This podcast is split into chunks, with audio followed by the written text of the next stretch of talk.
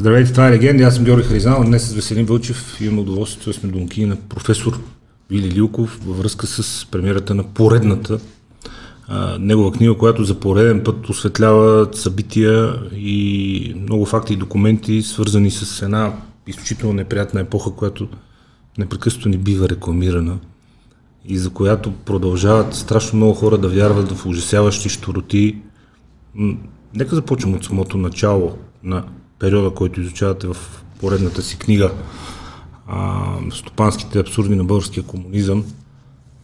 44-та година, 45-та година. Наратива, на който сме учени в училищата едно време, че идва руската армия и ни освобождава. И оттам започва едно благоденствие, една красота, за всички има, всички работят, бригадирски движения, изгражда се съвременна България за кой ли път. Всъщност, България не е изпратила нито един войник на източния фронт, не е имало от какво да бъдем освобождавани, ние сме окупирани, начислени са ни някакви безумни репарации, които ние по никакъв начин не сме дължали, следейки развоя на Втората световна война. Оттам се сформира една съюзна контролна комисия, оглавявана от генерал Бирюзов, на който не знам защо беше кръстен булевард в София, която започва ужасяващо разпърчетосване и разпродаване на българската икономика. Какво ще трябва да се случи, колко книги като вас ще трябва да бъдат издадени, откъде имате сили да продължавате тази битка, за да могат да проумеят най-накрая хората, че никаква червена армия освободителка не ни освобождава от нищо? Тази червена армия пък престоява известно време в България, след което си тръгва и обира до шушка страната, така че нейното присъствие струва много на България и да кажем 46-та година, 7-та година България се оказва с напълно рухнала икономика, още повече, че в края на 47 година се случва национализацията. Тогава под лозунга да експроприираме експлоататорите се разграбва буквално цялата частна собственост и всичко постепенно отива в държавата. Всякакви фондове, дарителски, обществени фондове са национализирани. Прибрана е едрата поземлена собственост, държавата я национализира, едрата градска собственост, промишлените предприятия, всичко отива в държавата и държавата действително в един момент пък забогатява, като ограбва частната собственост на хората. Тогава обаче се появява един много интересен и логичен феномен и то е, че тъй като имаме национализация, от предприятията, стопански предприятия са изгонени собствениците, които са организирали производството, които са го създали това производство. Това не са само български фабриканти, там има и световни концерни, като Байер, като така. Те много бързо разбират на къде духа вятъра и се изнасят от тук, защото все пак са хора с много по-ясен опит и инстинкти за това, което се случва. Но заедно с тези собствениците са изгонени от предприятията и много специалисти, някъде около една трета от специалистите, които са ръководили производството и които са завършили на Запад, естествено тогава. Инженерното образование е било основно в западните държави. Тогава и те са изгонени оттам и на тяхно място идват обикновени хора, да го кажа така най-простичко. Профсъюзни ръководители, работници и вече започва от тук нататък социалистическия танц в нашите предприятия. Има един доклад 47 година на служба производство към Държавна сигурност, който казва, че е настъпило страхотно прахосничество в предприятията, произвежда се брак, не се спазва работното време, работниците, тъй като вече има диктатура на пролетарията, се чувстват господари на положението. Да. В този смисъл те се чувстват и в правото си сами да определят кое е правилно и кое е неправилно, бъркат се в работата на директорите и разбира се технологичната дисциплина рухва. Започва производство на брак, бракуват се много стоки и се случва нещо много интересно. Тогава пък от другата страна държавата, тъй като има някакъв такъв ентусиазъм, че правиме ново общество, създаваме нещо ново и всяко хрумване, което идва в главата на някакъв партиен ръководител, едва ли не трябва да се реализира. И за периода 47-52 година 606 предприятия в България остават недовършени. Защото почва едно хаотично строителство на какво ли не. Сега като казвам предприятие, не трябва да си представяме Кремиковци, но най-обикновени фабрики, малки цехчета, промкомиати, но това е огромно число, което нанася тежки загуби на държавата. Много от тях са напълно изоставени и захвърлени. Доколкото знам, този процес на конкуренция между партийните секретари, регионалните, кой ще направи повече фабрики в района си, той продължава до 89-та да ражда безумие непрекъснато. И искам и при мен да има такава фабрика. Ма имаш ли нужда, нямаш ли нужда, има ли суровини, има ли пазар, няма никакво значение. Как така? Сега съм по-близък до другаря Живков, при мен ще е по-голяма. Точно така. Това е един от характерните белези на шишката икономика в България. Аз всеки път, като я наречете икономика и просто... Ами така се нарече, няма друг израз. Айде да ще наречем фалшива икономика, защото... Това е някакво чудо. Фалшивата икономика, това е характерно за нея, че хората съвестно ходят на работа. Инженерите съвестно си вършат работа. Технолозите и накрая произвеждат нещо и накрая си мислят, че забогатяват, тъй като получават заплати, получават премиални възнаграждения. Да, нещата върват. Реално обаче, зад завесата се оказва, че всичко това е на загуба и хората реално обедняват от цялата тази история. И затова е много трудно сега да се обясни на хората, които са работили, които съвестно са си ходили на работа и съвестно са изпълнявали задълженията си, че техният труд е бил на хаос. И той е бил на хаос поради това, че държавата така е планирала, така е ръководила. Между другото, има едно изречение, което Станко Тодоров споделя на едно от заседанията на Централния комитет на БКП и казва така: абе уж всичко правиме както трябва, а се получава точно обратното.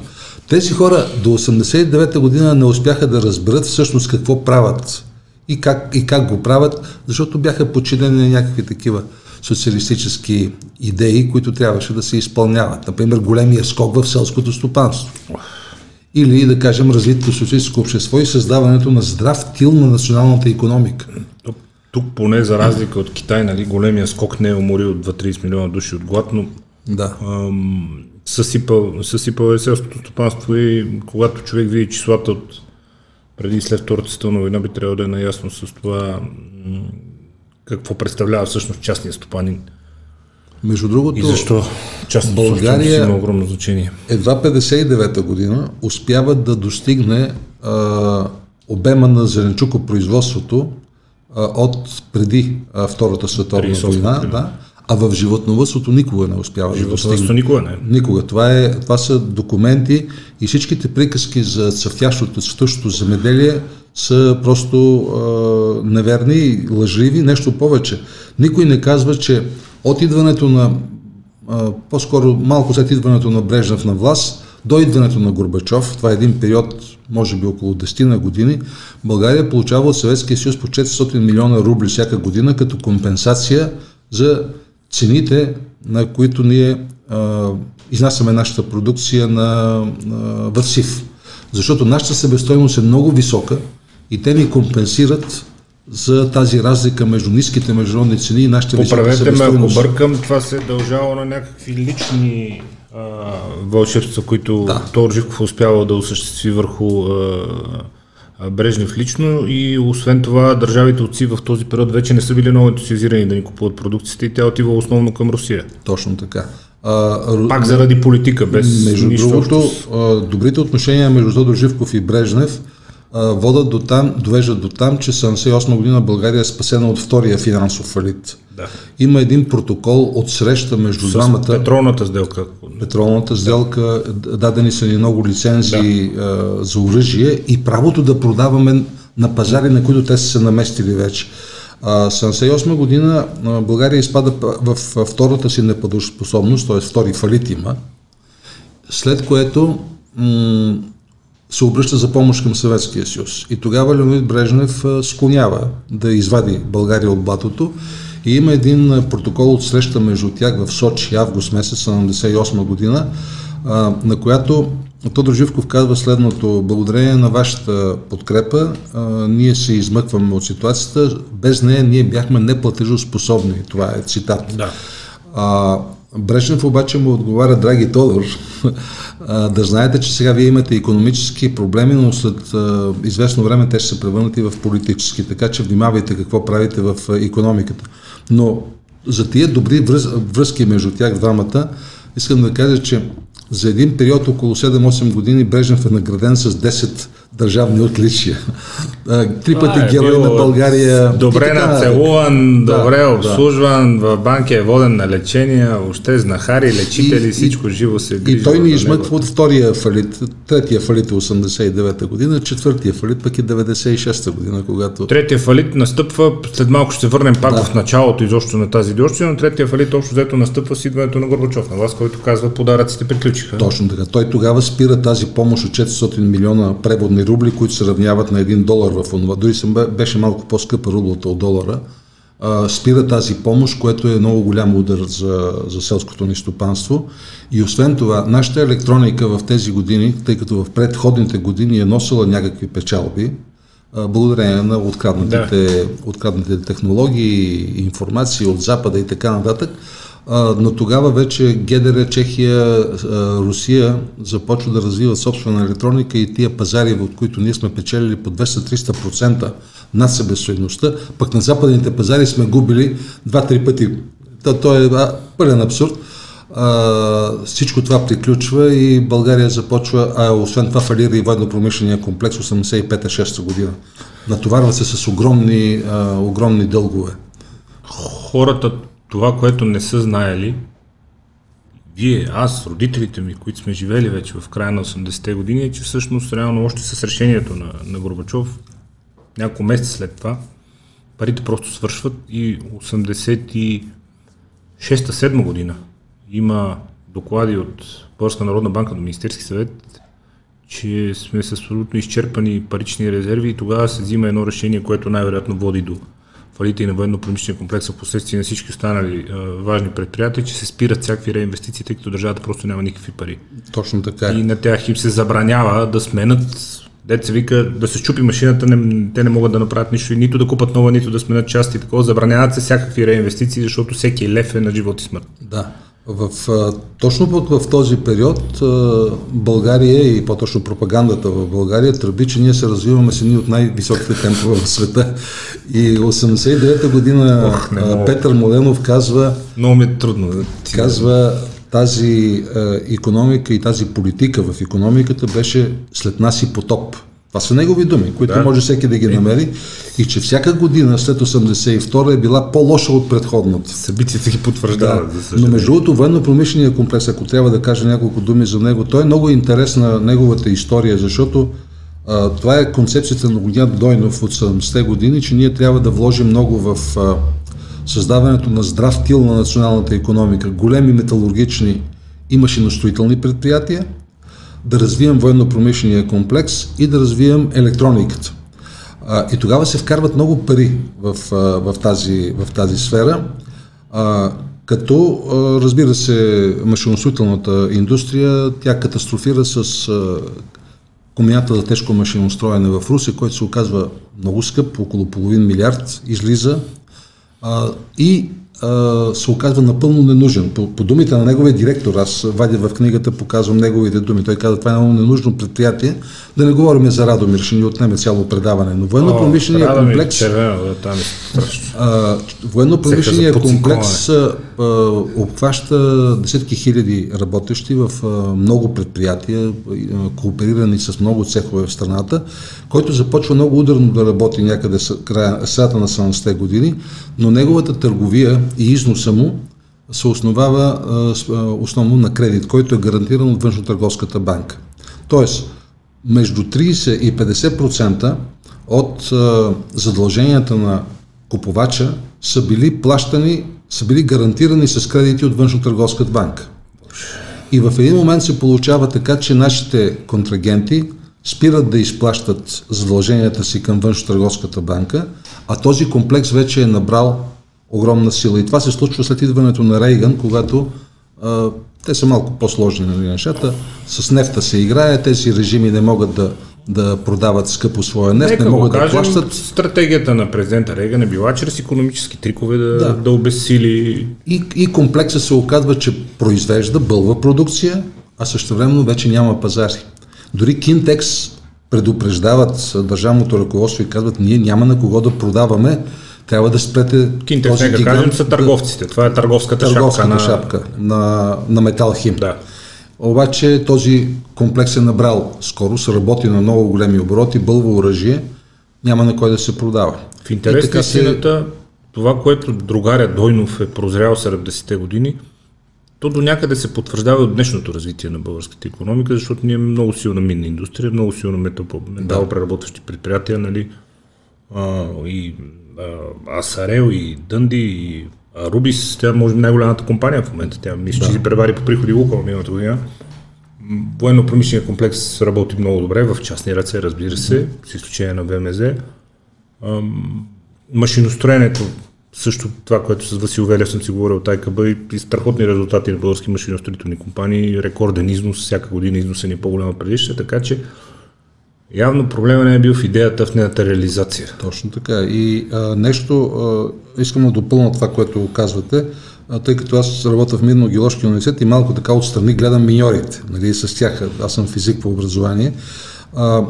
В минния отрасъл в последните години, последните 30 години, след 89-та година, са направени, може би, най-радикалните в положителна посока промени за промяна на работната среда и инвестиции и модернизация на отрасъла. Тоест, това е един от най-модернизираните отрасли, сравнен с нивото, на което е заварено 89-та година. Проблема не е в отрасъла, явно в стопанина. Да, точно така. Връщайки се в началото, в 40-те години на миналия век, изцяло привнесен и наложен отвън ли ни е този икономически модел, или ние тук, нашите управници тогава, са го по-българили, по-балканчили по някакъв начин, който допълнително е влошил ситуацията, защото по отношение на политическите мерки, на това, което е предприето в годините Народния съд, начинът, по който Кимон Георгиев е екзекутиран заради плахите си опити да защити български интерес по време на разпродажбата на икономиката. И Трайчо Костов, да. Извинявам се. Това всичко, телеграмите на Георги Дмитров до Москва и обратно са ясни, но те касаят политиката. Изверства и решения взети изцяло на политическа основа. Откъде се появява този икономически модел? Той е наложен изцяло от Съветския съюз, защото Съвета за икономическа взаимопомощ, в който ние влизаме, заедно с другите соцстрани, там в основния договор е записано, че тези държави, които влизат в СИВ, осигуряват своята суровинна и всякакъв тип независимост с ресурси от Съветския съюз. Това е първото нещо. Съветския съюз се ангажира да им предоставя нефт, бензини и така нататък, руди, суровини. Да. И второто нещо е, че ние трябва да, Съветския съюз, благодарение на това, че е бил по-развит, така се приема, в технологично и научно и техническо отношение, трябва да предоставя основно съветска техника за оборудването на нашите заводи. И тогава се налага и още една теза, която е Сталинова теза, че всяка държава, която е в СИВ, трябва да развие такъв икономика, който да я направи независим от международната икономика. Т.е. да развием производства, дори и които не са ни по мярката, така да се каже, но да бъдем независими в икономически смисъл. И се правят много предприятия, за които ние нямаме съответната суровинна база. Да не говорим за опит. Това е така наречения автаркичен модел, който след неговата смърт се разбива и хората почват да мислят, къде сме силни, къде сме слаби. Щом на Запад правят розови пижами и ние ще ги правим. Точно така. Но това не издържа, това няма логика, но това е била Сталинова постановка и никой не е можел да противоречи. Никой е смел. Между другото, тази обвързаност със Съветския съюз, от друга страна той се ангажира да изкупува нашата продукция и много често те са купували буквално буклуци, но в един момент започва много сериозно да се рекламира българска продукция, дори и на съветските пазари. Има една приказка, която Георги Атанасов, мисля, че по дело номер 4 за икономическата катастрофа, когато е съден, споделя пред съда и казва: ние толкова бяхме обвързани с съветската икономика, че когато в Москва някой кихне, ние се разболявахме. Когато завали дъжд, ние слагаме бутушите. Тоест, те дори самите са чувствали колко тясна е тая обвързаност и в какви клещи са вкарани. И към всичко това, разбира се, се добавя още нещо, което е много важно да го кажем, и то е ликвидирането на българския политически и икономически елит след 9 септември. Идват напълно на опитни хора, а след това пък те се заменят с една стопанска номенклатура, която много трудно е била контролирана. И всичко това свързано с едно мърлячество в производството и с това, че огромни селски маси влизат в индустриализацията на страната, за които е характерно много високо текучество. Между другото, числата, които човек може да проследи за текучеството на работната ръка, са умопомрачителни. Работи тук известно време, напуска, сменява работата и много ниска квалификация на работещите. И това до какво води? Води до ниско качество в производство, съсипване на напълно модерни предприятия понякога и много аварии дори със смъртен произход. Аварии, трудови злополуки. Има един период от 70 до 74 година, когато средно по двама работещи на ден загиват. На работен ден. Загиват. Трудови злополуки. Теки десета заводи. Да. Независимо. Строителни обекти и така нататък. Това е поради неспазване на правила за техника на безопасност и така нататък. И България в тези години е на едно от първите места в Европа по трудови злополуки. И разбира се и по аварии. С толкова много ирония е изпълнено всичко, че аз наистина не мога да си представя как мога да се случи такъв абсурд и хората да живеят и да вярват в него, но да речем втора част на втора глава, първи стопански резултати, забележете изречението на първи стопански резултати. Още в първия си доклад за дейността през 1947 година, служба производство при отдел първи на Държавна сигурност констатира, че в почти всички сектори на националното стопанство е настъпил хаос. Да. Това са първите стопански резултати. Заложените за годината за планове са изпълнени на 84% в индустрията, 16% неизпълнение и 75% селското стопанство. Много машини и съоръжения бездействат, зачестяват авариите и пожарите, рязко е влошено качеството на индустриалното производство.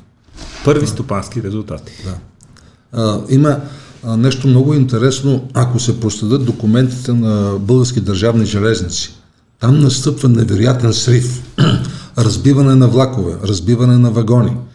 Между другото, много партизански такива чети продължават и след 9 септември да се държат като партизани. Дори се стига до там, че в края на 44 или 45-та, тук ще сбъркам, самия Славчо Трънски по националното радио се обръща към тях и казва: спрете партизанските методи на поведение. Вече си е наше, да, не. Но нещо друго се случва там.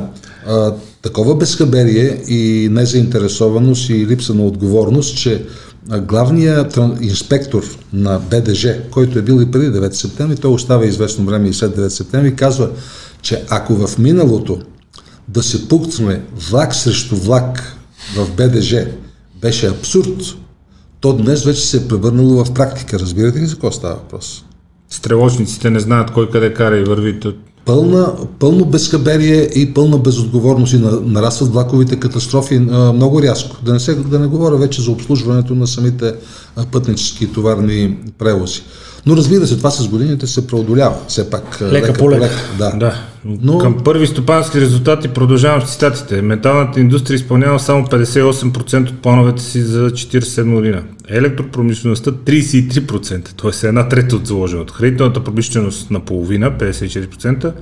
Изпълнението на плановете сектор електрификация, това е много забавно, е 44%. Това е много знаков фактор на електрификация и съдеска форъс. Изводът на Държавна сигурност е, че общественият продукт не е отишъл в полза на трудещите се, е допуснал да отиде в полза на паразитстваща класа, която все още не е напълно изолирана от степанството. Това е прехвърляне на вината. И тук следват вече редица стопански дела. Избиват се и се вкарват в затвора маса хора, които са обвинени, че те са виновни за това. Че паразитстват. Да. И заради тях не върват неща. Една серия от дела, от съдебни процеси, които са уникални. Това трябва да се направи специално изследване, защото това е война срещу българската инженерно-техническа интелигенция. Има масови дела срещу минните специалисти. 29 души са осъдени общо над 200 и не знам колко години затвор, дори има и смъртни присъди. Има дела срещу електроинженери, има дела срещу строителни инженери и това са групови дела. Пожарните командири, физически се ликвидира, така да се каже, елита на противопожарната охрана в България. Убити са генерали, убити са шефове на търговски дружества вътре в противопожарна охрана. Има дела срещу транспортни инженери. И всичко това всява страхотен страх, голям страх между работещите и между ръководителите на тези предприятия. Но тъй като говорим за проценти... Защото някой трябва да бъде нарочен за несправяне. Нарочен за несправяне и дълги години се търсят непрекъснато саботьори и вредители. И някъде обаче 70-та година Държавна сигурност вече е напълно убедена, че става въпрос за безхаберие и нехайство, а особено... И поне спират да трепат хората, нали? Спират че е просто от глупост. Да. А по отношение на тези стопанските резултати, много интересно е, че започват непрекъсни фалшификации на всички нива. С годините те стават все по-смели и по-дръзки. На отчетите. Дори 80-те години, министъра на финансите и председателя на БНБ пишат едно писмо до Политбюро, в което казват, че на всички нива в държавата се фалшифицират стопанските резултати. А шефа на Държавна сигурност на 4-то управление, генерал Величков, казва, че тази информация, която се подава за статистиката, е толкова фалшифицирана, че не е годна за никакъв качествен анализ и за качествено планиране. Нещо повече, дори в международния статистически обмен България има проблем, тъй като подава данни, които са нерелевантни. И това са лъжи, които се повтарят през годините и се дават неверни отчети. В книгата ви пише, страницата 228, първа част от 9 глава, стопански престъпления и фалшификации. Още през 60-та година Министерството на финансите докладва, че разхищенията и злоупотребите на длъжностни лица са повсеместни и са нанесли щети на държавата за 350 милиона лева. Отчита се неположен труд, отклоняват се стоки, средства и суровини, годни стоки се бракуват, след което се присвояват от материално отговорните служители или се реализират по частни канали, т.е. краде се и се продава отвънка зад оградата на завода. И тук започват вече частните истории с предприятия в Сливен, с мини в Брежани. И, о майко, това. Има един доклад на Държавна сигурност, че 78 и 79 година, ако не се лъжа, 16% от стоките в складовете на търговия на едро са некачествени или брак, които никой не ги иска. Тоест 1/6 от труда на хората, постъпил като реализация в търговските бази, е негоден за реализиране. Това са огромни пари. И всичко това вече минава в вторични суровини или търговия и отпадъци и амбалаж. Да се ликвидира. 78, 79 и 80 година общите загуби от неоправдани разходи и кражби в предприятията в 6424 предприятия. Комисията за държавен и народен контрол прави проверка и казва, за 3 години в тези предприятия кражбите и неоправданите разходи са за над 2,3 милиарда лева. И сега хората ще го питат, много ли са, малко ли са тия пари? Нашни пари са сигурно 2-30 милиарда днешни пари. Бюджета на държавата 80-та година е бил 11 милиарда. 79 е 10,3. Тоест, и сега е 50, значи една пета. Една пета от бюджета на държавата за 3 години е изкраден. Тоест това са уникални пари. И това е доказано. Това не е нещо... да е. Това са документи, които вие просто изследвате и предоставяте на публиката, не е ваша теза, която да е въпрос на трактовка. Държавно минно предприятие Чипровци не прави изключение. В литърното дело за предприятието непрекъснато постъпват донесения на агентите за разхищение на материали и получаване на неизработени заплати, некачествени дейности по хвостохранилището на предприятието, фалшив оцет за концентрат и неправилно завишаване плана на разходите на флотационната фабрика, получаване на неправилно определени премии, неотчитане на уловен концентрат, изпускане на сребро и злато в ръката от дефекти в флотационната фабрика, изготвяне на фалшиви калкулации за отчитане на плана, спекулации на ръководството, надписване на надници, разхищение от всякакво естество, много непроизводствени аварии. Това са документи, изготвени от агентите на Държавна сигурност, работещи вътре в предприятието, които докладват на офицера си какво се случва всъщност в ДМП Чипровци. Между другото, трябва да се каже със зрителите, че информацията в тези икономически дела, които са над 7000 за цялата страна, информацията се получава от секретни сътрудници, които са на високи длъжности в предприятията. Защото ако трябва да вербуваш за сътрудник някой работник, той не може да разказва нещо около машината. Той не знае за какво става. Технолози, главни инженери, началник цехове, директори, замдиректори, те са били агенти. И те са се отнасяли доста сериозно към задълженията си, защото тази информация била проверявана преди да се прати на по-високо ниво и тя е стигала до най-високите нива на държавата. Тоест, в това отношение не трябва да има никакво съмнение в тези данни. Има едно донесение относно завода за абразивни инструменти в Берковица. Едно предприятие, което е било уникално за България тогава, защото не е имало толкова много предприятия за абразивни инструменти, което е било необходимо. То работи с брак между... за каменно обработваща промишленост. Да, и въобще да се правят абразивни инструменти.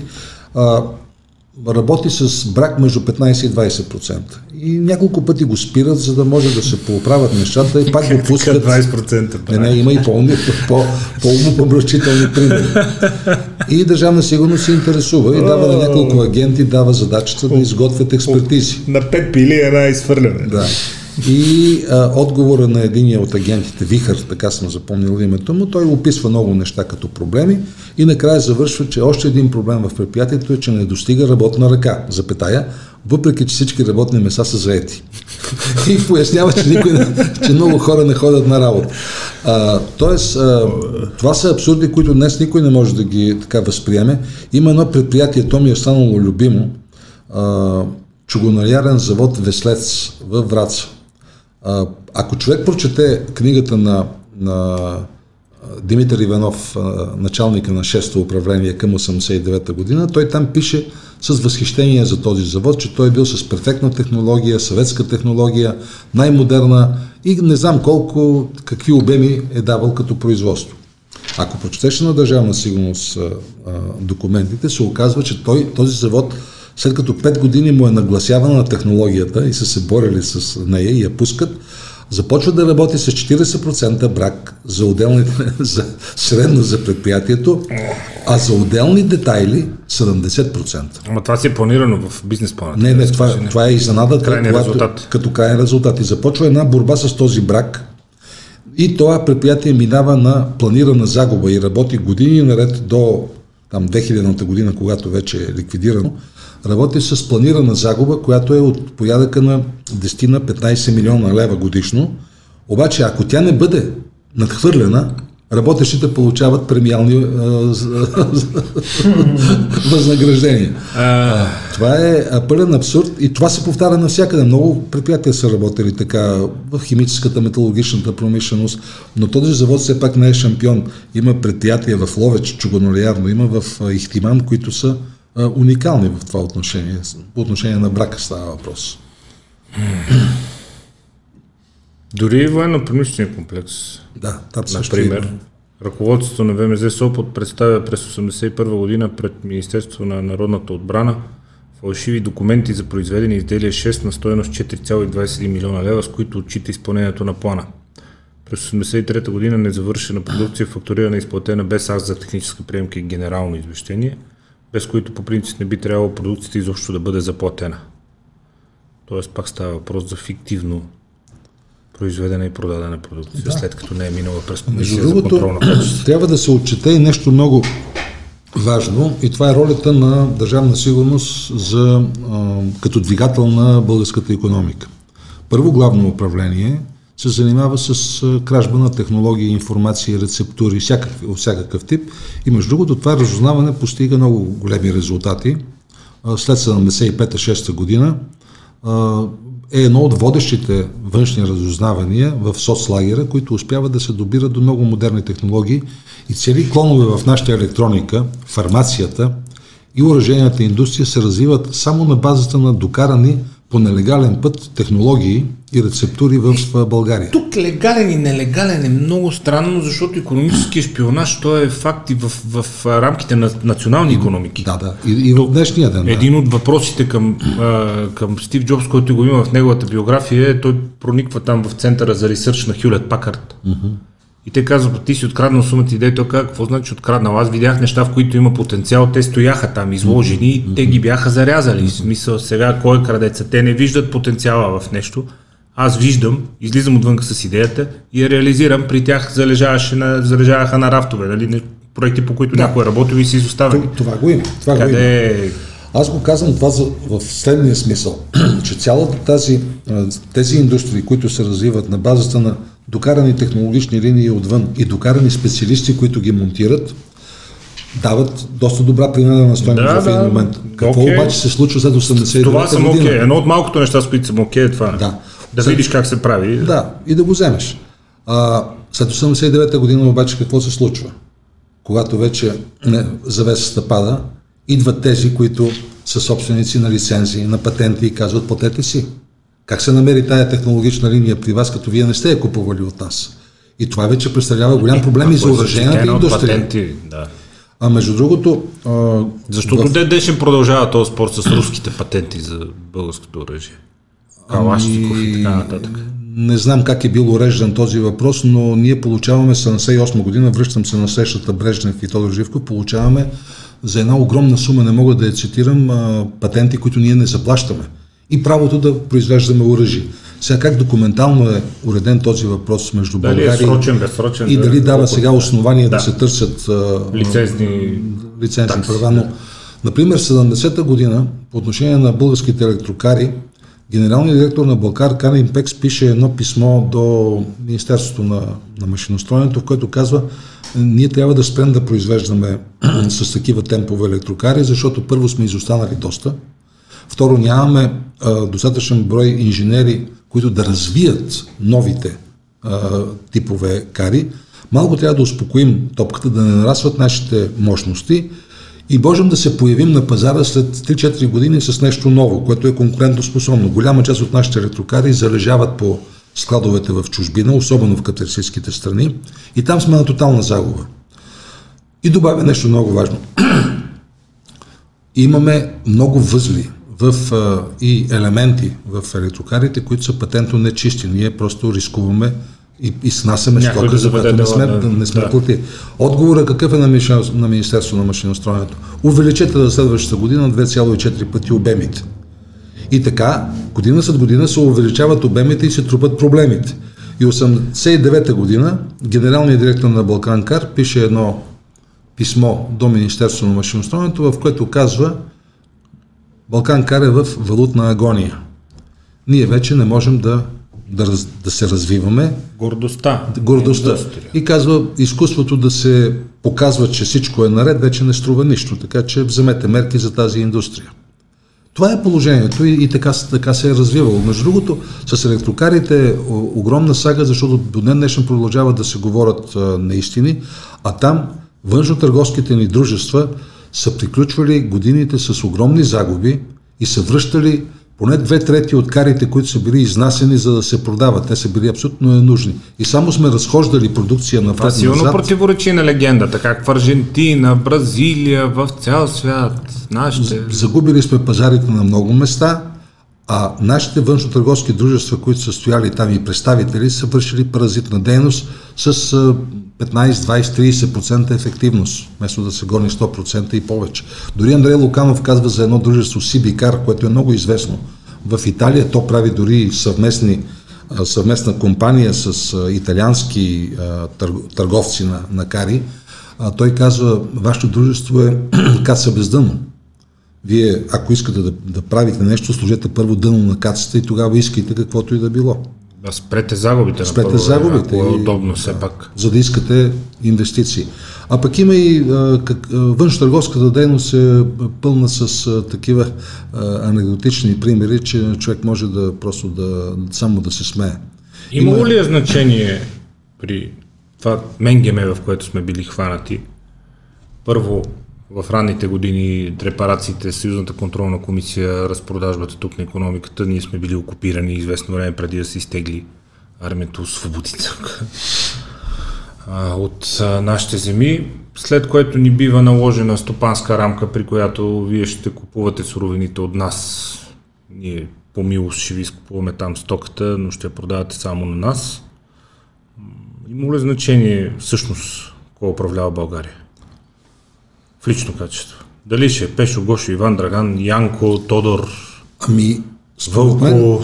Според мен е имало значение, обаче ако почва да се проявява, така да се каже, субективния фактор, който почва да управлява и да си вкарва свои идеи, той неизбежно е бил центриран с удар по главата от Съветския съюз. Бързо приземен. Така че в това отношение Сега, има някакви, мога да кажа, че всяка държава се опитваше тогава да подчертава някакъв собствен път в социалистическото си развитие, който не се е отличавал кой знае какво, но все пак България в машиностроенето се беше специализирала, селското стопанство, други държави в някакво друго направление. Други сектори, да. Но всичко това беше договорено между тях, за да се знае кой какво ще произнесе в рамките на СИФ. Но Тодор Живков има една реч пред Държавна сигурност, която казва: всяка социалистическа държава може да има собствен път на развитие в икономически план, но има две сфери, в които няма собствен път на развитие. Това е държавна сигурност и службите за сигурност и военното дело. Там, вика, се налага съветския модел и там изобщо не трябва да си мислите, че някой може да следва собствен път на развитие. Тоест, службите за сигурност и контрола върху всичко това е бил централизиран и е бил налаган като модел. Тоест, всеки, ако се опитвал нещо да прави социализъм по свои идеи, ще да бъде ликвидиран буквално. Както и Трайчо Костов, за който става въпрос. Но хора, които са хем запознати с фактологията, хем по някакъв начин се опитват поне нещо положително да открият в образа на Тодор Живков, казват, той ако не друго, поне ни печели време, защото със своята селска хитрост успява да го плацика Брежнев и да взимаме ефтини горива, те да са задължени да ни изкупуват бокуците, които никой друг в СИФ не е искал да купува, той му се е примолил, така и така, складовете са пълни, тук залежава стока, нямаме пари, дайте да видим. Така е. Ако не друго, поне нещо ги е къпал там. Къпал ги е, обаче резултатите накрая са такива, че България към 89-та година отлагане на краха. Значи имаме 89-та година ни заварва с недовършено строителство за 12 милиарда лева. И голяма част от това строителство се оказва абсолютно ненужно. Това са започнати заводи, започнати цехове, всичко това. 12 милиарда. Вътрешна задлъжнялост, 26 милиарда лева. Външен дълг, над 10 милиарда долара. И амортизирани и бездействащи мощности в много голяма степен в предприятията. И предприятия, които да кажем 10 години или 15 години работят на дотации. Тоест това предприятие е пуснато свободно вече в условията на пазарна икономика, то освен да фалира, няма абсолютно никакви други шансове с изчерпаните си производствени мощности. Тези числа са много важни, защото те оборват един друг мит. Това е, между другото, една от чутовните глупости, която редовно се подгрява от или от новоизграли политици, или от хора с някакви проблеми в политическото битие, които търсят някаква писта, да станат по-симпатични на хората. Гигантската, страхотна, невероятна българска икономика, която след промените била разпродадена без ценица. За щастие, поздравление за което, предговора на вашата книга от господин Иван Костов написан, и той казва, ще отговоря в аванс на един въпрос, който възниква на това, какво се случва с великата българска икономика. След промените, 1997 година, общата държавна собственост в производствени активи е 8 милиарда долара, а вътрешния и външния дълг са 10 милиарда долара. Тоест ние притежаваме като държава 1997 година много по-малко от това, което дължим. Преди да започне онази лоша приватизация, когато всичко уж било разпродадено за по $1, тежки щуроти, това фалирали още 90-та година предприятия, които 86-та година са престанали да бъдат обновявани. Представете си как би изглеждал след 14 години един днешен завод, ако днес спрем всякакви реинвестиции. Там едно боче, една гайка да се сменя. Представете си как ще изглежда след 14 години, колко ще струва и дали някой ще иска да го купи. Един пример точно... Завод произвеждаш бокуци, много важно да се уточни. Един пример точно в тази посока. В Сопот 70-те години възниква, т.е. не в Сопот, възниква идеята да се изгради в Сопот завод за миниатюрни лагери. И се закупува изцяло японска най-високо ниво технология. И тогава започва дебат в СИФ. На България необходим ли е този завод или не е необходим? И тогава ни предупреждават и в България специалисти, и в чужбина. Казват, не го правете този завод, защото първо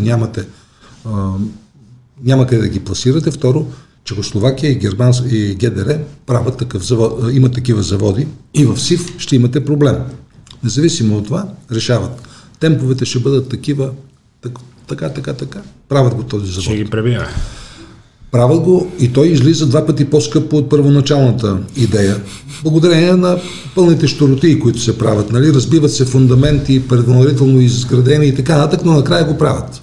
Какво се получава? На втората година 50% от производството на този завод задържава по складовете. И той започва да работи само на загуби и с дотации. На световно ниво завод. И до 1989 година той е само на загуба. И трупа и непрекъсно намалява своя обем. И работи в един момент... И тук са пълни склада, само за какво мога да... Работи с по-малко от 50%. Работят по-малко, ще го... Да. След което той е приватизиран, включен е в схемата на световен концерн, в шведски концерн в тази област и в момента е едно печелившо и добре работещо предприятие. Но той е измъкнато от измислената... Нали, вътрешна общност на затворена икономика. Затворена икономика. Тоест има и такива предприятия. А има и предприятия, които са били също на световно ниво, когато са били въвеждани в България, но са били съсипвани само за 10 години. Видинския химкомят е такъв пример. Експертизите на специалисти казват, че Сънсета година, когато той е изграден, за гуми говоря, специално завода за гуми, той е на световно ниво по технологии. Вида. Да, на 10-та година вече той е пред фалит и тогава казват специалистите какви са причините. Основно неизвършване на планови ремонти, ниски амортизационни отчисления, което е характерно за цялата ни икономика, за да се доказва по-ниска себестойност. Същевременно унищожаване на кипи автоматиката на всички нива, не спазване на рецептури, не спазване на технологии и наистина този завод в крайна сметка 1989 година беше напълно фалирал. До ден днешен обаче се намират хора, които да повтарят ужасяващата тъпотия с загубихме необятните руски пазари. Необятни ли са били тия руски пазари и какво толкова сме изнасяли на там, дето сме го загубили? Моля ви се, обяснете ми, професор Лилков, приемете част. Тези пазари са били гарантирани, което е много изгодно за един производител. И няма нищо общо с необятни. Да, и не са били задължени хората поне нещо да вземат срещу петрола си. Обаче има моменти, в които в книгата са цитирани доста случаи, в които на нас ни рекламират абсолютно буклучива продукция. Особено голяма е сагата с българските акумулатори, които основно се пласират на съветските пазари, защото отиват за техните автомобили.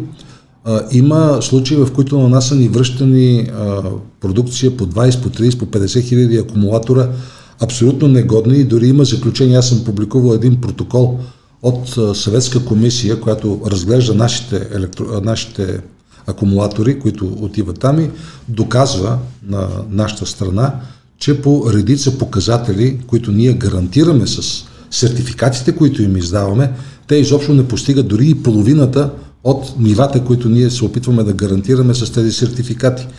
И че дори имат клиенти, които отказват да закупуват техни автомобили, в които има български акумулатор.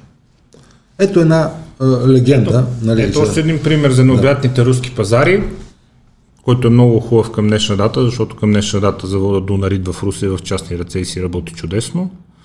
Икономическо състояние на комбинат Дунарит Русия, който включва 6 завода с 24 филиала в страната, е много тежко. Планирания обем на продукцията през 1989 година е намален два пъти в сравнение с 1988 година. Комбинатът не е в състояние да премине към нови изделия в гражданското производство. Доклад към 1988 година. Реално във всеки момент комбинатът ще се окаже несъстоятелен да се разплаща със своите служители и работници. След съкращаването на 1200 работници в момента са уточнени нови 380 длъжности за съкращаване. Финансовите затруднения са били спътник на комбината години наред. Една от причините е, че отделните заводи и подразделения на площадката в Русе не са на отделна вътрешностопанска сметка. Формално се декларира, че има такива, но всъщност не се прилагат. Научно-изследователски институт към комбината е неефективен от години. Работи се с бавни темпове по малко задачи, а външните институти не желаят да работят с него, защото не могат да си получат парите от изпълнените задачи. Складовете на комбината са препълнени, защото през 80-те години той закупува и освоява редица лицензи за милиони лева за производство на авиобомби, които по мнението на специалисти не отговарят на изискванията на съвременната летателна материална техника и логично не намират реализация на пазара.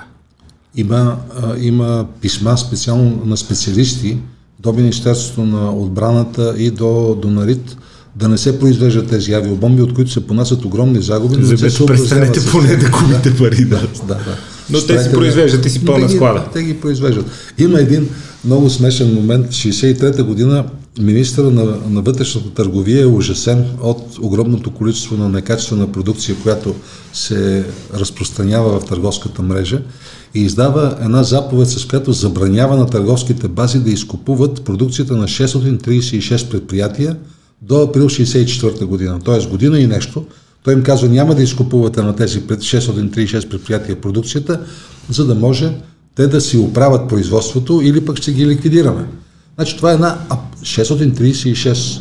Това са селски цехове, промкомбинати, някакви други заводи, заводчета. Това е уникално просто. Българските акумулатори, понеже преди малко ви отворихте темата, намерих страницата 512-та. Аз не срам да ги чета тия неща, но те свика като сме почнали. Рекламациите и недоволството на чуждестранните партньори се отнасят много често до качеството на акумулаторите на електрокарите и мотокарите.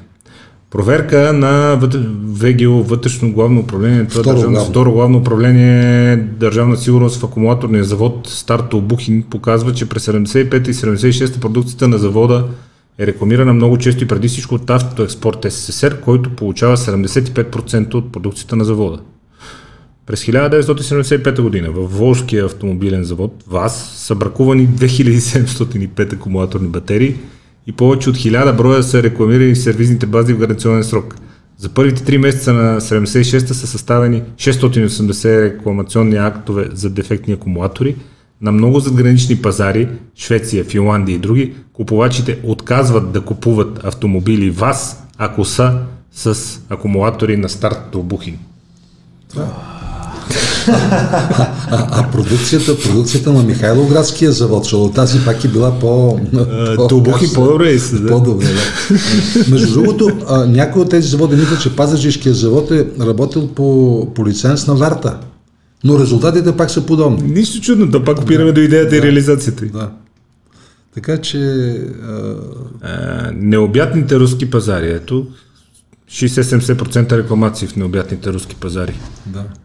Има, но в момента, в който... но го знаете, то върви до днес. Заради вас, демократите, загубихме необятните руски пазари. В момента, в който и руската икономика се отвори, ние влязохме в реална конкуренция и моментално изпаднахме от пазарите. Защото никой не иска да купува тази продукция. В същото време ние имаме рекорден износ с рекордни в него дялове на машиностроение и на модерни технологии днес, сега, към най-конкурентните западни пазари. Какво като сме изгубили сега необятните руски? Това е много важно да се каже, защото в момента българската машиностроителна продукция е на много високо ниво, това, което изнасяме, а 70-та година има доклад на Държавна сигурност, аз съм го описал в книгата, той е много показателен. Между другото, тук трябва да бъдем коректни и да кажа, че съм ползвал много и много документи, които Антон Тодоров до сега е изкарал, Христо Христов и други, разбира се, изследователи. 70-та година има един документ на Държавна сигурност на национално съвещание, който казва следното: 0,1% от нашата машиностроителна продукция е на световно ниво, а 66,3% от машиностроителната продукция е с най-ниска оценка двойка.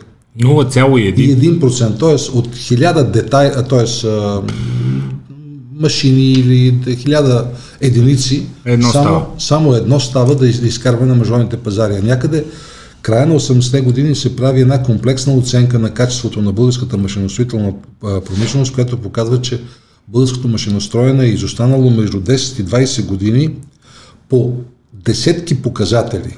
Не само по цени, не само по десетки показатели е изостанало от средното световно. Понеже някой ще каже, че говорите така от гледна точка на вашите си известни политически убеждения, нека пак се върнем към документацията. Мотокари за иранската авиация. Да. През 79-та година Веселин. Иранската авиация се нуждава от спешна доставка на 100 мотокара, за една година предвижда да внесе 1000 броя, защото предвижда да подмени своя парк от американски мотокари Кларк. Това е явно вече след падането на Пахлави, на идването на аятоласите, конфликта с щатите и те всичко американско се отървават от него. ВТП Балканкар Импекс организира при първа доставка 25 мотокара, Но още при техническите проверки в Иран се оказало, че от 25 мотокара няма нито една машина без забележки, като някои от тях са толкова сериозни, че предизвикали съкращение на начални цехове и цели отдели при генералния директор, където се е решило да бъдем извикани и да дадем разяснение за качество на нашата продукция. Фирмата не е успяла да подбере 8 мотокара за демонстрация преди разката в Яса. Нямат 8, които да върват в целия завод. И се борят за поричка за 1000 и не могат да покажат 8. Когато иранската страна представя своите 15 най-съществени забележки, ние всяка една оспорихме, това са цитати на участващ в преговорите, понякога даже без много основания, само за да поддържаме авторитета на нашата продукция. Съгласихме се, че контролът ни е бил под всякаква критика. 20% от машините товара се спуска самоволно. На 5 от изключените машини мачтата, да, това да падне сам товара, на всеки пети мотокар товара да пада сам, когато има палета и отдолу под тях има човек, е много интересно. На 5 от изпитаните машини мачата при накланяне самоволно се повдига на тласъци, което показва, че секцията е дефектна. На 10 машини сервоуправлението блокира или волана се върти произволно. Във всички двигатели има течове на масло от болтовете на долния картер, защото болтовете не са дозатегнати. Същото и с маслените филтри, при които има теч на масло във всички двигатели. На много от машините има течове на масло от гарнитурите на хидротрансмисията. Не е регулирана ъгълът на клона на мачтата. На всички основи на тръбите на волана са монтирани по 3 болта, а не по 4, както е в каталога. В резултат на незатегнатите болтове има течове на масло и на гориво. И ние това нещо отиваме да го предлагаме на Иран. Абсолютно. И то на иранската авиация. Срам и резил, и то на авиацията. Да. А при това те заменят американските Кларк, които са топ в това време, а ние не използваме патенти от елементи на Кларк в тези... То патенти добре, да. Хората са казали да е с 4 болта, нас ще завивали по 3. Да. То не е до патент. Това е положението. Има един анекдотичен случай, в който пак секретен сътрудник на ДС докладва, че шефа на немската кантора, която изкупува български акумулатори, електрокари и мотокари, е споделил в частен разговор с него, че ако зависи от него, той не би купувал български електрокари изобщо, а за мотокарите, че това може да стане само през трупа му. И това е документ на Държавна сигурност, който човекът докладва.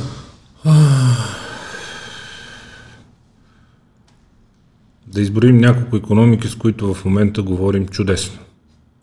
И работим чудесно.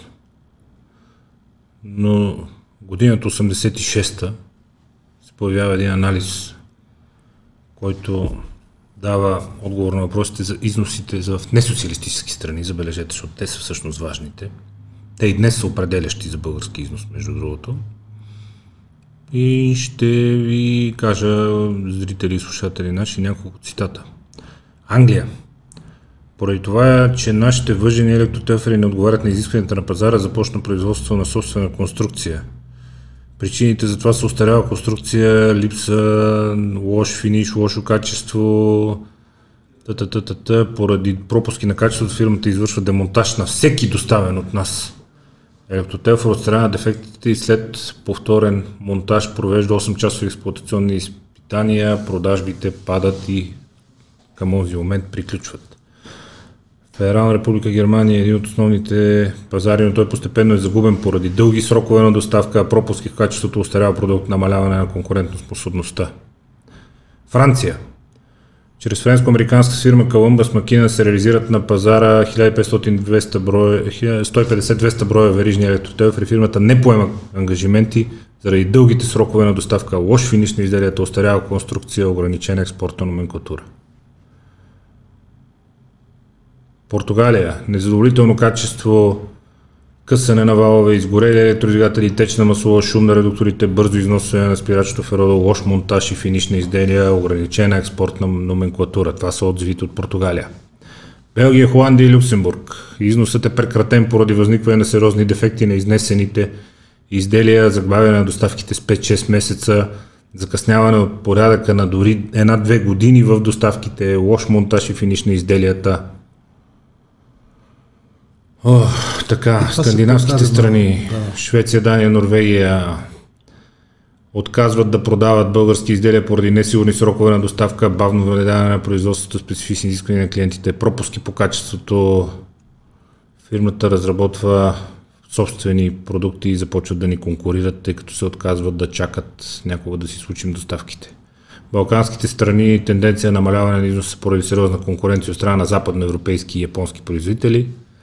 Северна и Южна Америка е единствения пазар, но с ограничено бе Канада поради липса на местно производство, но и там продажбите са символични. В Латинска Америка контактите са замразени, на другите континенти пазарите са загубени. Япония, Египет, Пакистан, Индия или незначителни си единични продажби Африка, Австралия и Нова Зеландия или тотално недостъпни Китай и Южна Корея. Това е представлява структурата на български износ към 86-та година. Специално в Телферите. Когато е трябвало да сме... Да, и сега, тъй като те изброяват, нашите контрагенти изброяват десетки проблеми в това. Значи, какво се получава? За да се събере една такава машина, да я наречем най-общо, в нея се събират детайли от множество предприятия, като се почне от обикновени промкомбинати и цехове в страната и накрая се стига до големите заводи, примерно в Троян, където се ги събират. От единия медните намотки, от другия лагера, от третия. Това са така наречените кооперирани доставки. В книгата има специална глава, тъй като темата кооперирани доставки занимава Държавна сигурност и се получава, аз дори съм я озаглавил, брак произведен, брак прият. Всеки такъв цех произвежда с някакъв брак и всякакви проблеми неговата продукция, който другия е длъжен да я приеме, защото вътре ние също действаме като СИВ. Нали? И нямаш право да избереш доставчика. Това е положението. И накрая този, който събира продукцията, той събира и проблемите на всички тия предприятия и накрая се чука в главата този резултат. А иначе, като конструкции, като инженерни разработки и така, те са били на много добро ниво. Но вижте, лош финиш. Какво означава това? Това означава, че отливките не са обработени като хората. Лошо боядисване. Ами, тая боя просто са подходили към нея така. Отгоре да мине. Да. И това е много голям проблем на нашето производство. Добри идеи. Има невероятни примери. За отливките, например, които получава завода за дизелови двигатели във Варна, който подготвя двигателите за завод Рекорд, където се сглобяват за електрокарите, за мотокарите специално. А тези отливки се получават от чугунолеярния завод във Веслец, който ги прави с редица пропуски. О, Боже! Вижте какво се случва в началото. Да, вие сте извадил един цитат. Един допуснат брак. Беда за целия колектив. Това беше уникален лозунг в предприятията. Всеки ден е трябвало целия колектив да убеди. В надпреварата, наречена социалистическо сравнование, предприятията много често произвеждат некачествена продукция и брак, които наводняват вътрешния пазар и залежават складовете и магазините. В първите години след 9 септември 1944 година това се обяснява с саботажни действия на враговете. Добре. През 1952 година така оправдана лошокачествената работа в каменовъглената индустрия, тецовете и търговията, залежалата продукция за 200 милиона лева в завод Георги Дмитров Русе, нискокачествената продукция за 100 милиона лева на държавно предприятие Георги Димитров София, бракуваните 100 хиляди чифта обувки в завод 9 септември. Развалените стоки нанасят щети от 1,35 милиарда лева на националното стопанство. Нека пак кажем, това са сигурно 7-8 милиарда днешни пари. А продукция за над 4 милиарда лева залежава в складовете. Арестувани подозрени в диверсии с 160 лица, от които по-голямата част са буржуазни специалисти с висше образование, заемали ръководни длъжности в различни министерства, заводи и така нататък. Това е търсенето на виновниците в първите години, когато става ясно, че нещата не вървят. Да. Това е погром над инженерно-техническата интелигенция. Между другото, тогава има и една друга линия, която се развива. Започват да лансират работници и хора с най-ниско образование, като на обикновени техници с постановление им се дава правото да проектират. Само и само с цел да се изолират буржуазните специалисти, архитекти и строителни инженери. Добре, но проблемите се задълбочават, защото доклад на Станко Тодоров за изпълнението на икономически задачи от третата петилетка, годината вече 58-ма, т.е. вече сме се прочистили от буржуазията, здравите сили са взели властта, бригадирите са станали инженери, Продукцията на леката промишленост трудно се реализира на пазарите в страните от Съвета за икономическа взаимопомощ. Търговските организации на СССР непрекъснато се оплакват от ниското качество на продукцията на обувния завод Петър Ченгелов, например, както и на много български машини, мебели и стоки за широка употреба, които не отговарят на очакванията и на най-невзискателния купувач. Това е дословен цитат от господин Станко Тодоров. В търговските доклади на българските мисии в чужбина се отбелязва години наред, че българските стоки не отговарят на стандартите и изискванията, лоша е опаковката им и сериозно се повреждат при транспортиране. Пример за некачествено производство е промкомбинат Марек Дупница, където през 1959 година са произведени 13 000 чифта бракувани обувки, защото не представляват редовна търговска стока и не отговарят на българския държавен стандарт поради лошо техническо изпълнение. Плитки пети, хастарата от американ вместо от колирано обущарско платно, различна е дължината на бомбетата, плодите са шити с много широка игла и при влажно време влиза вода в Много са високи фортовете, което допринася за убиване на краката. Това обувка ли? Това е нещо друго, това не е обувка. Ама сега някой, който гледа, ще каже, гледай ги тия сега как нахраниха, значи тук нищо от българско все едно не е ставало, как така не може да сме били чак толкова зле. Това е картината.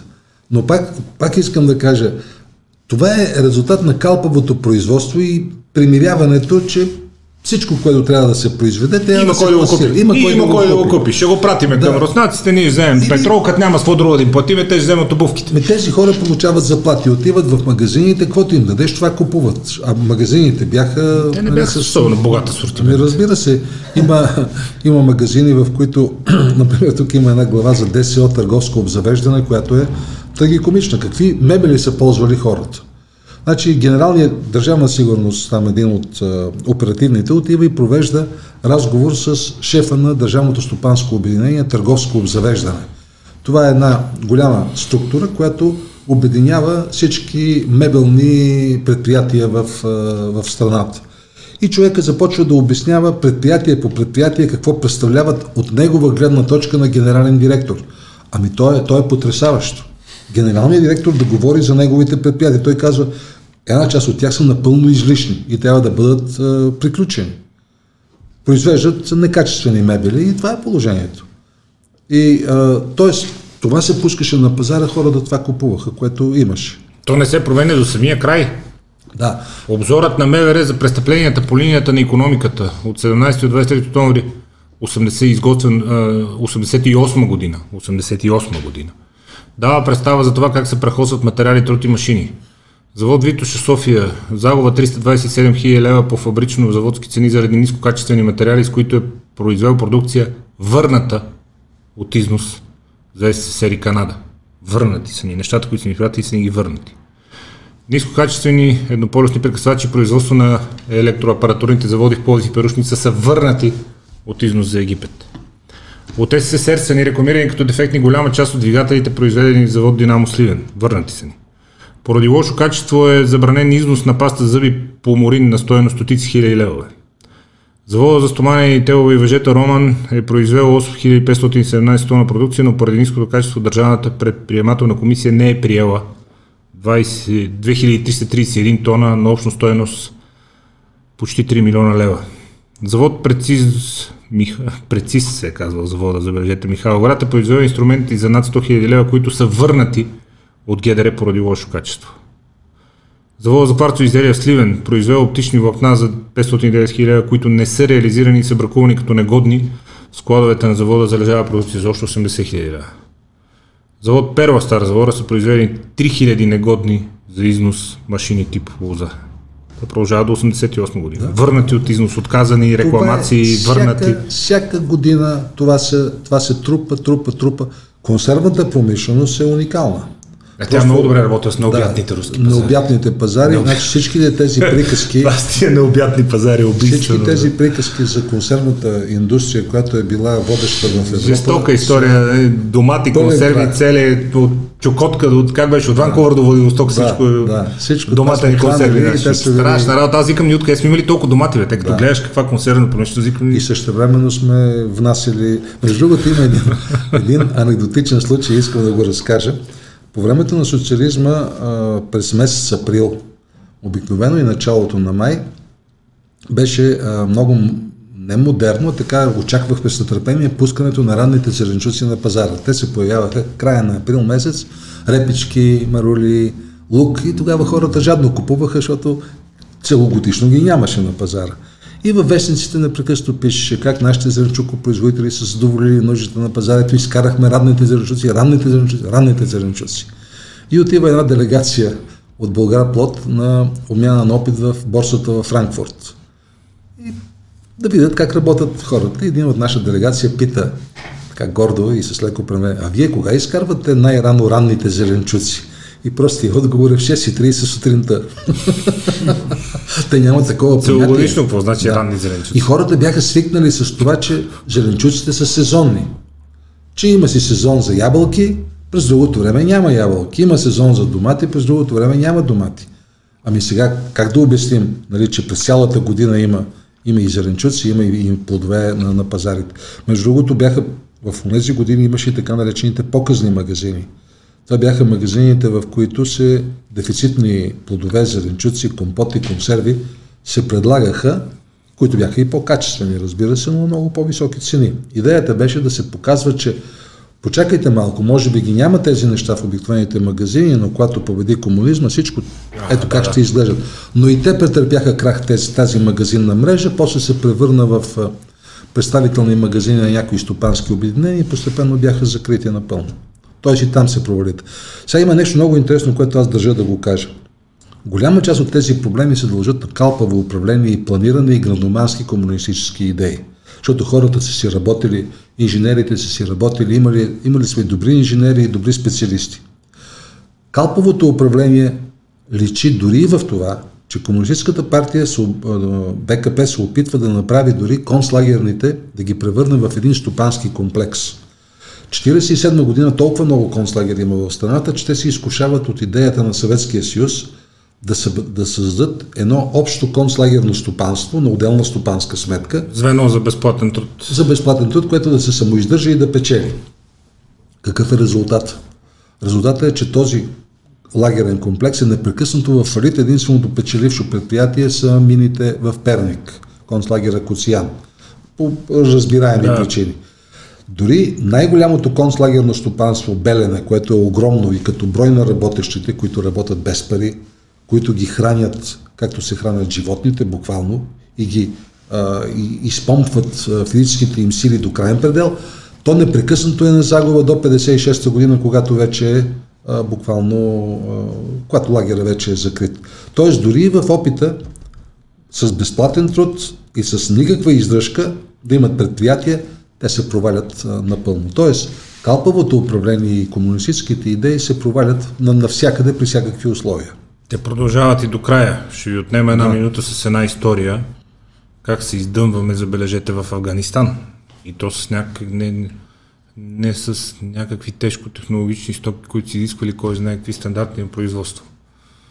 Страницата е 146-та. Абзацът се казва "Автоцистерни от Зампреслав за Афганистан". Афганистанската сага на завода за автомобилни настройки Зам в Преслав и завода за ремаркета и полуремаркета в Тобухин започва през 1979 година, когато те получават задача да произведат за износ 650 цистерни, модификация Мадара 431 и Мадара 432, монтирани на товарни автомобили ГАЗ-53А за нуждите на афганистанската армия. Задачата е възложена, кавички, въпреки предупрежденията на специалисти, че такива отговорни изделия не трябва да се изнасят, тъй като никога не са били произвеждани и експлоатирани у нас. Затварят се кавичките. Изработен един прототип, изпитане на 10 000 км от Лада София, озаконена Държавна комисия с оценка номер 1 и документацията е предадена за производство в завода. Производството започва, отново цитат, в крайно неблагоприятни условия. Липса на капацитет и работни площи, липса на достатъчно заварчици и монтьори, поради което се работи ударно по 10-12 часа дневно, а изпитанията на цистерните се извършват в двора на завода през месец декември в кал и в дъжд. Първите 40 цистерни протичат при изпитанията, защото металните тръби са заменени с неустойчиви гумени мъркучи, които се разпадат в агресивна среда. Част от цистерните са изпитвани с вода, която не е източена, някои на крайници на тръбопроводите са шупли или са така изработени, че не може да се развиват.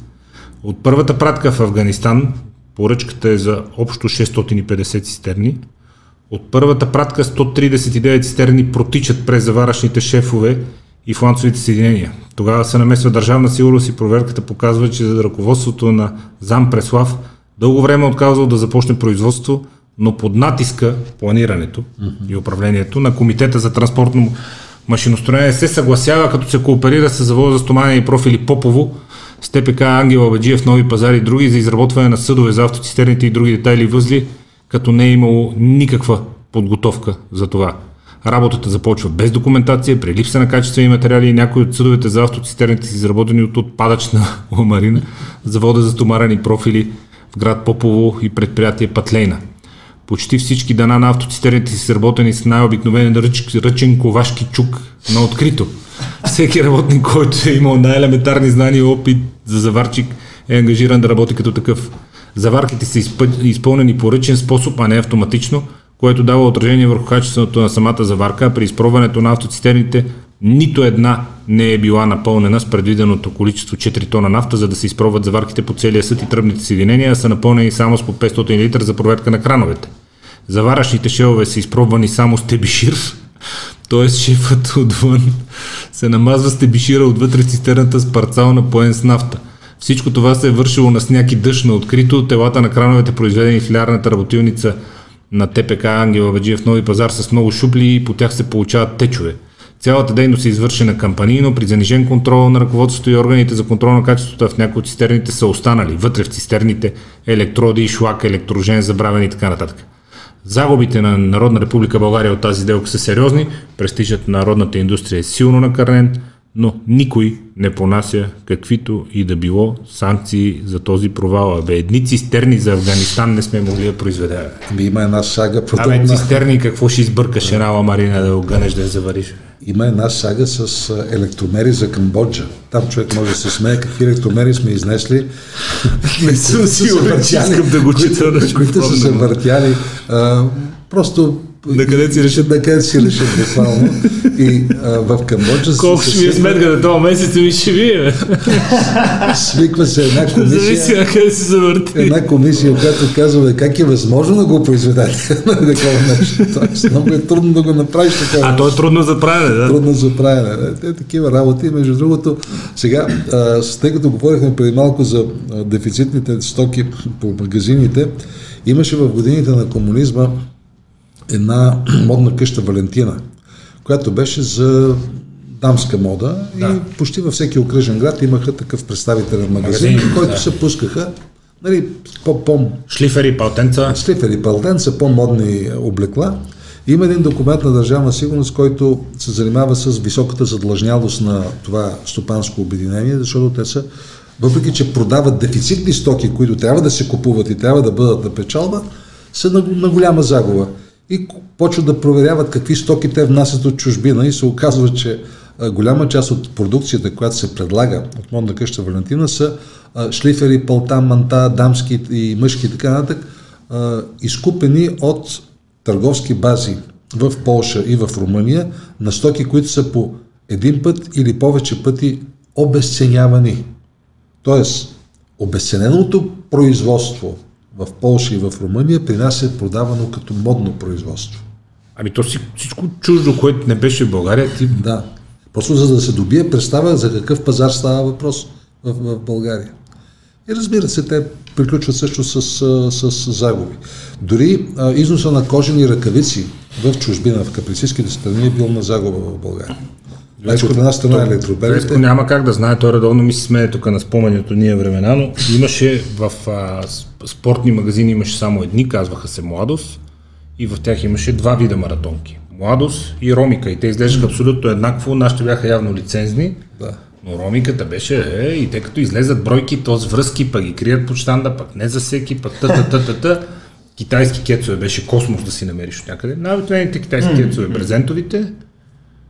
И китайски губинки. От време на време много рядко нещо на Адидас, източно-германски някакъв Адидас, нещо се промъкваше в Младост в магазините, но пак примерно до 5 футболни топки и те 4 почтан да веднага само за свои хора и то никога няма нищо. И тук там по някои китайски гуменки с зелената помадка. Да, това беше космос, ти китайски кецове, ако намериш. Има едно, аз съм го публикувал в книгата, една анкета по радиото, защо в магазинната мрежа няма, в Пловдив няма гуменки 42 номер.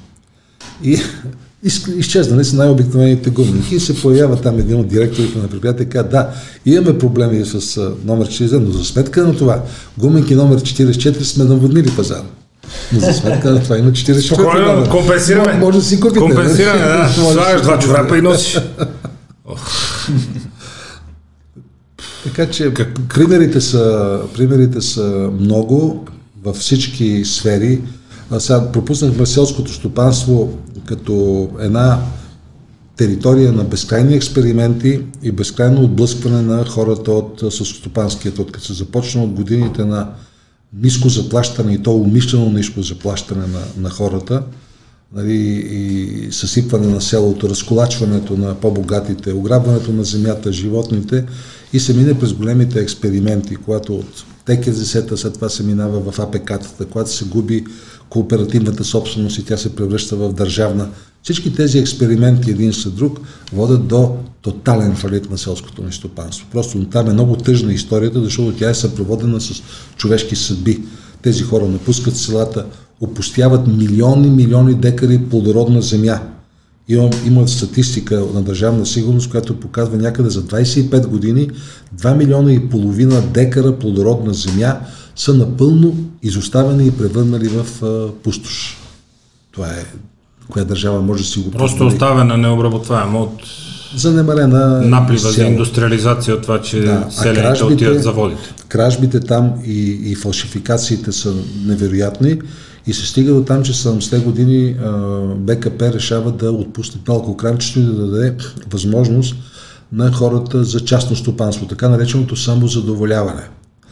И по линия на това самозадоволяване хората почват да обработват по един декар земя, почват да гледат животни. Да, нещо, една дивичка, една ливачка там за кравата си. И тогава се случва следното. Това е един много интересен тип стопанство, който се ражда на някаква ничия земя между планираното стопанство и дефицитния пазар.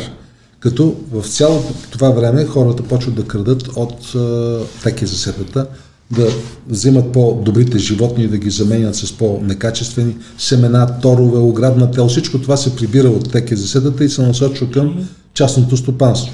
Как да им се сърди, след като 45-та година е прибрано на сила в ТКЗ-то? И вижте, за кратко време на това примитивно, бих казал, селско стопанство, относителният дял на този сектор от самозадоволяването в националния общия продукт на селското стопанство, в земеделието специално, достига 24%. Тоест, само трябва да се отпусне. За нова време единичните стопани почват да произвеждат една четвърта продукция. И това са хора, които работят и в промишлеността, тича на частното ползване, така да се каже, да поработи малко. Да, те примерно до 4 и после мине през нивичката на бъдната. Дори в един момент БКП се изкушава и казва, да не ги включиме самозадоволяването в общия стопански план и там да ги кажат, ги оставете хората да дигнат числата малко. Да дигнат малко стандарта. Така че тя е една много, много дълъг разказ с много тежък финал е цялата работа. Между другото, Андрей Луканов има едно изказване 90-та година пред Великото народно събрание. Той изнася една реч като министър-председател за предстояща демократизация и по-нататъчна демократизация на обществото и казва: днес нашата икономика е икономика на абсурдите. Извеждаме все по-малко и по-зле, консумираме все повече.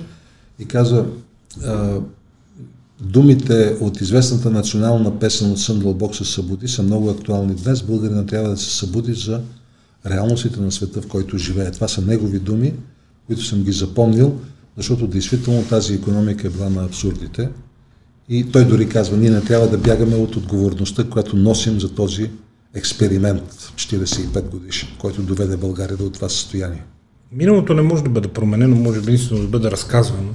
Това ли е нещото, което ви мотивира и ви дава сили да продължавате с научния си труд и с ровенето в тези тонове документи и систематизирането им?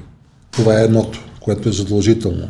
Оборването на гигантската лъжа за... Второто е оборването на гигантската лъжа. Икономика. Това не само като да се даде като информация. Армията, освободителка и братския руски народ и необятните руски пазари, всичките идиотщини. Които... Със съжаление в този социалистически сън, който аз го наричам ние лъжим, че работим, те ни лъжат, че ни плащат, живеят много хора, между другото. Още да. И тази носталгия, и те са готови да го преживеят отново наяве този сън.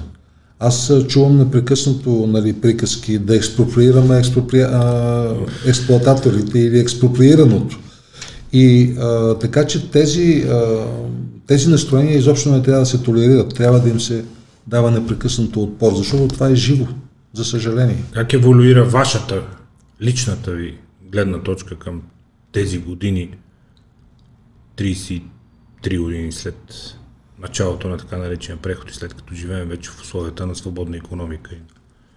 Преди 33 години никой не можеше да му убеди мащабите на абсурда. От една страна, и че след това, което ние научавахме всеки ден, че след 33 години някой ще мечтае за онова време и ще говори за Байтошевото време, през което сме построили няколко България, които сега не можем да боядисаме. Това са пълни лъжи и пълни абсурди.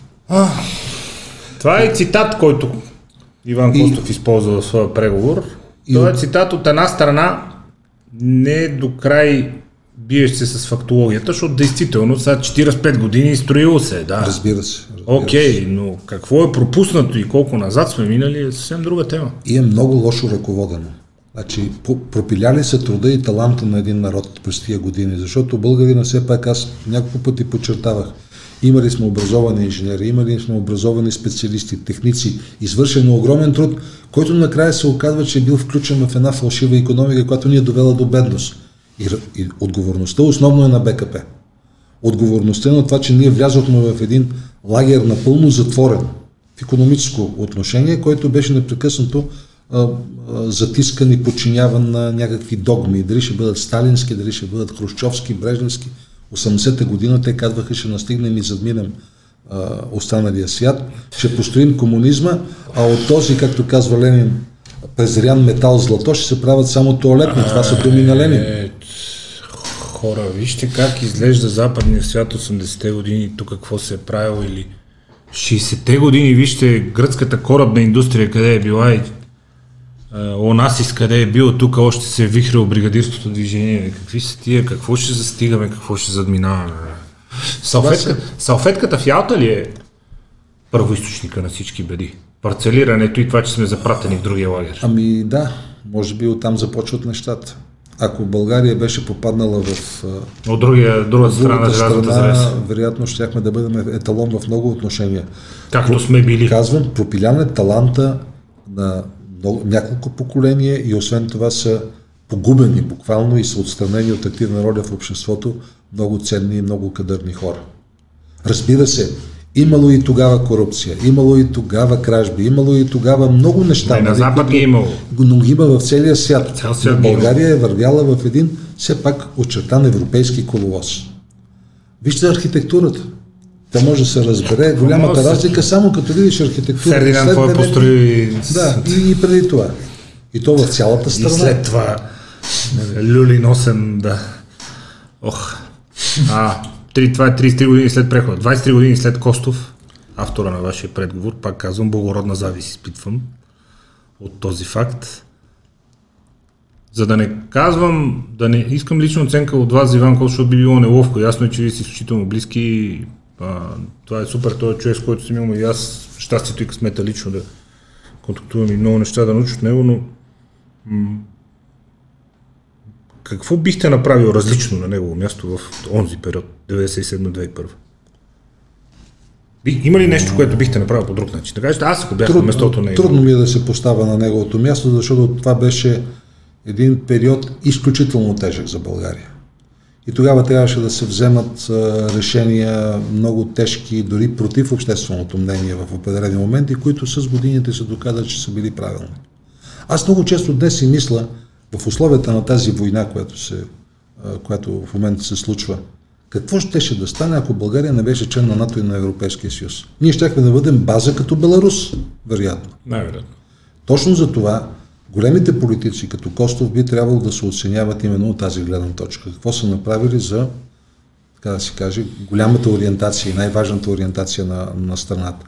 И много несправедливо на този човек бяха прехвърлени вини, които той изобщо няма никакво отношение. Например, за рухналата икономика. Не.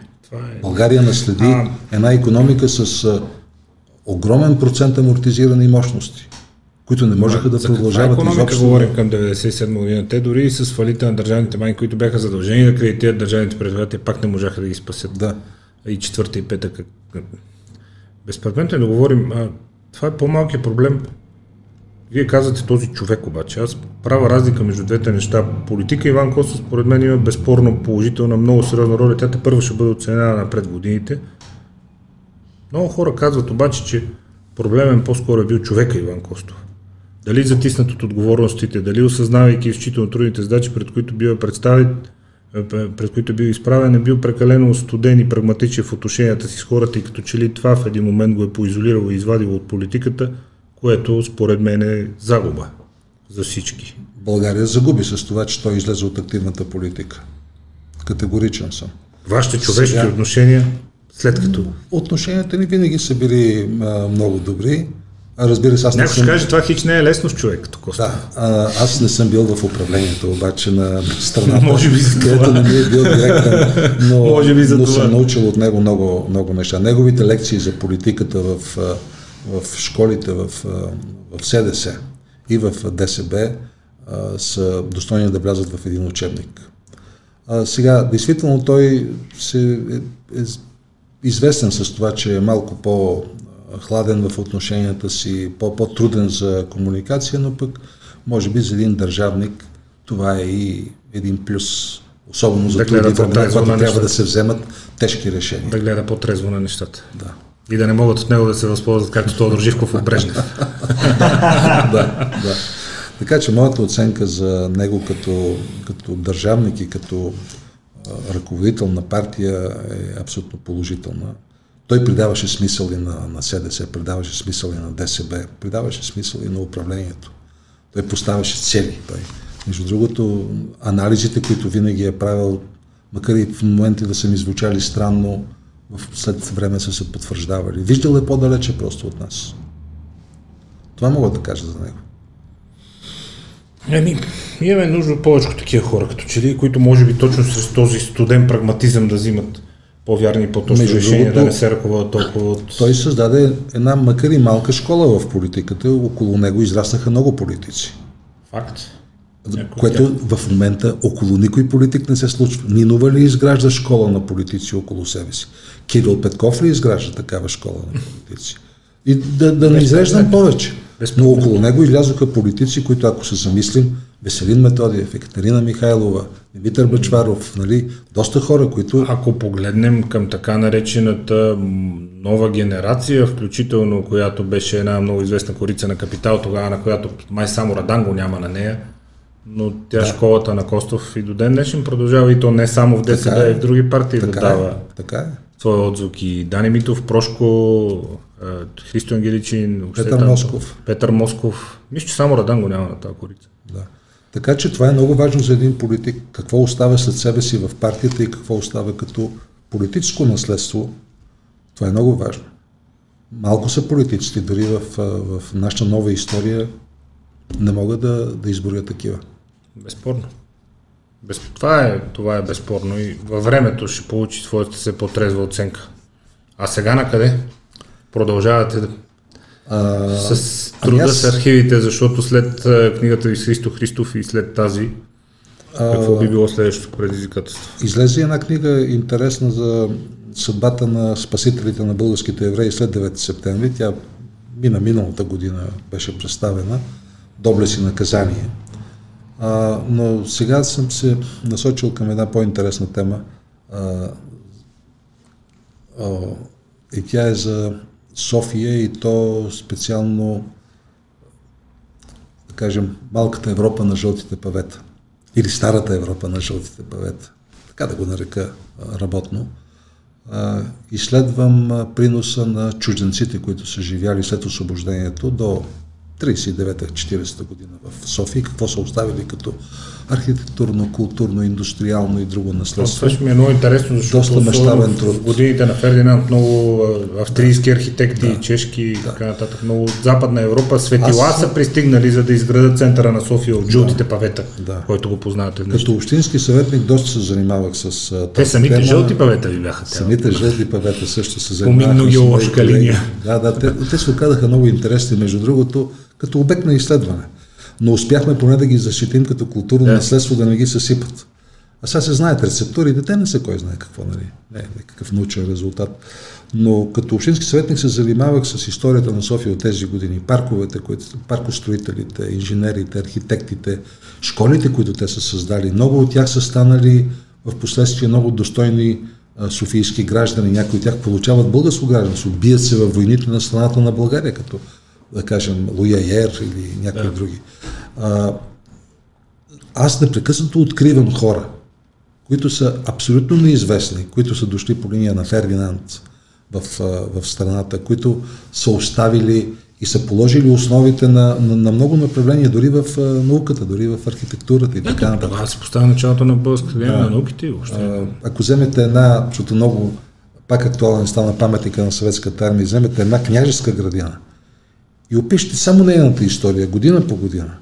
Виждате, че това тя събира в себе си в онези години целият този устрем на България към Европа и към европейското, по начина по който се развива.